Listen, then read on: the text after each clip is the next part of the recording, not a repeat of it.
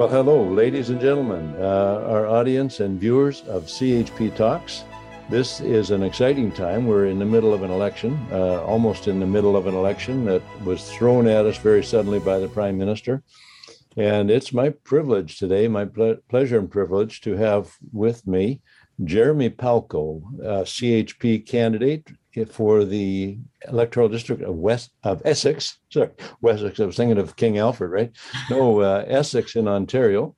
And uh, J- Jeremy has a single dad with two sons. He's been a, in engineering for 20 years. Got his degree at the University of Windsor.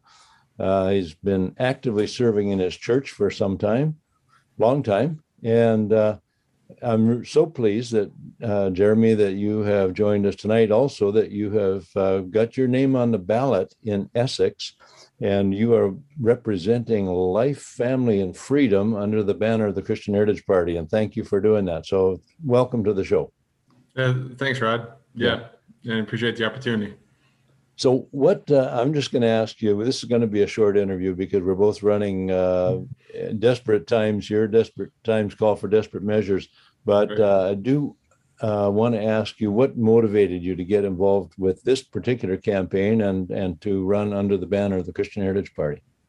Yeah, I guess I would say more so recently over the past years, I've just noticed there really hasn't been a party that's I could truly align with and uh, it's been a steady slide. I'd say even more so in the past few years.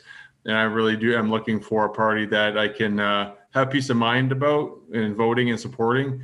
And uh, you know, I've watched. I've obviously kept my uh, thumb on the pulse of of politics, and from what I've seen, it's uh, deeply concerning the direction we're going in.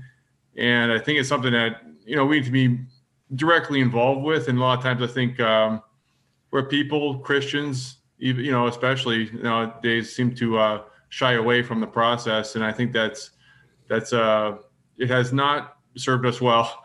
And so in uh, this past year and a half i would say was the uh, all i needed to to take me the rest of the way to spur me to get involved and to uh, to be a candidate and to you know follow through on the process that we've been through in the past few months in terms of uh, the training and the application.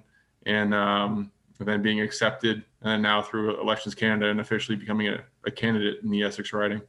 Yeah, and thank you uh, for doing that, and congratulations uh, getting your name on the ballot. There's quite a few hoops to jump through uh, there, yeah. and uh, uh, we've gone through that together. I, I, know I had a little more trouble uh, just getting all the paperwork done this year. Not not on my end, but Elections Canada was scrambling. The getting their offices open and whatever. And so, uh, anyway, we're both on the ballot. You in Essex and me in uh, Skeena Bulkley Valley, uh, northern. BC.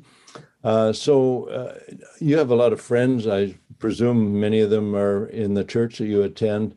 Uh, what's their response to the idea of a, of a Christian stepping forward to represent life, family, and freedom on the ballot? you know, I've been, I mean, I was am pleasantly uh, surprised. Sometimes you don't know. Maybe not necessarily surprised is the word, but um, sometimes you're not exactly sure uh, what type of support you may or may not receive, and uh, if it will actually be vocalized or not. But so far, uh, people have been very supportive, and I think, in all honesty, I think they want it. I think they're really looking for um, a way to to speak out and for somebody to you know to uh, to be that voice. And uh, I guess I'm willing to volunteer for that here in Essex. Um, but people do want to be involved, and sometimes it's just I think it's a matter of giving them direction and um, and some motivation and some hope. I think a lot of people are they're in despair these days, and it's unfortunate, but it's true. And but I'm finding people are definitely fired up. People are motivated. They want to vote. I believe they want to be involved. And in all honesty, some wanted to vote and were not going to vote because they didn't see an option on the ballot. They didn't see somebody who could represent them and and not that it's me necessarily representing them but chp as a party. And just as it happened for me you know somebody and uh as a as a candidate a party that they can align with. And again i would say have peace of mind in voting for. And i think that's a that's a big thing. That's where that's what led me to chp yeah. Well excellent. Uh, you know we've talked in, in recent weeks on on this show talked with very various ones about the the decline of the Conservative Party. I mean, mm-hmm. we kind of go back to uh, 1987 when the CHP and the Reform Party both kind of launched at that time.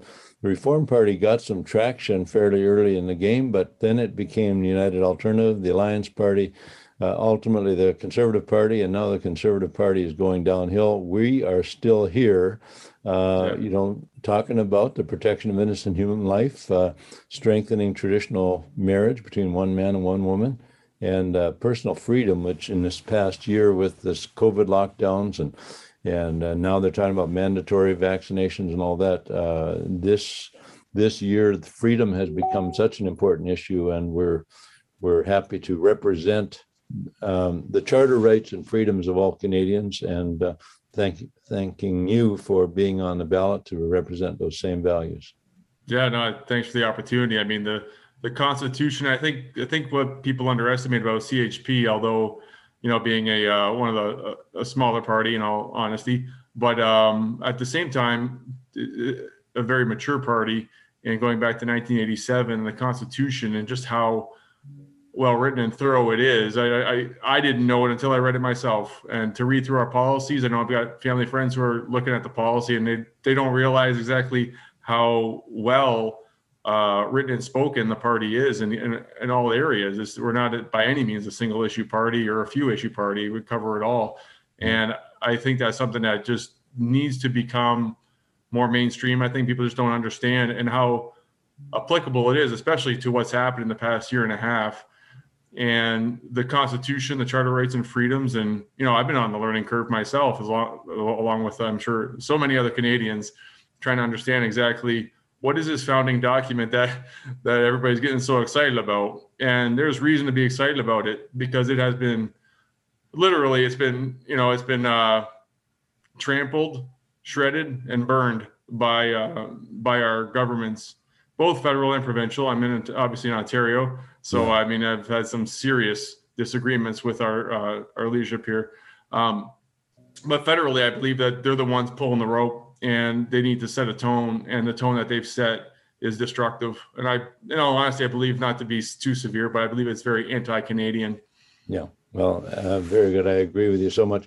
And I know uh, for our viewers who may not recognize, but in a few minutes, you have a uh, meeting going on with some of your supporters there, and I am going off to the Bulkley Valley Fall Fair Parade.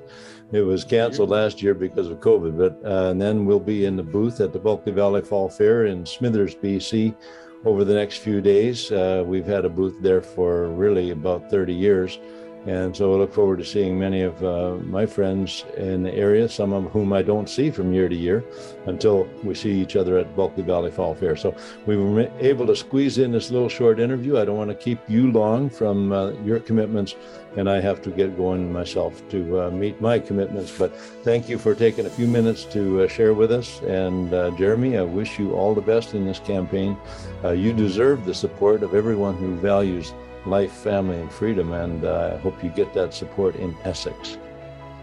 Same to you, obviously, and I hope you have fun tonight. Yeah, thanks a lot. And uh, to our viewers, we'll be back next week with another edition of CHP Talks. See you then.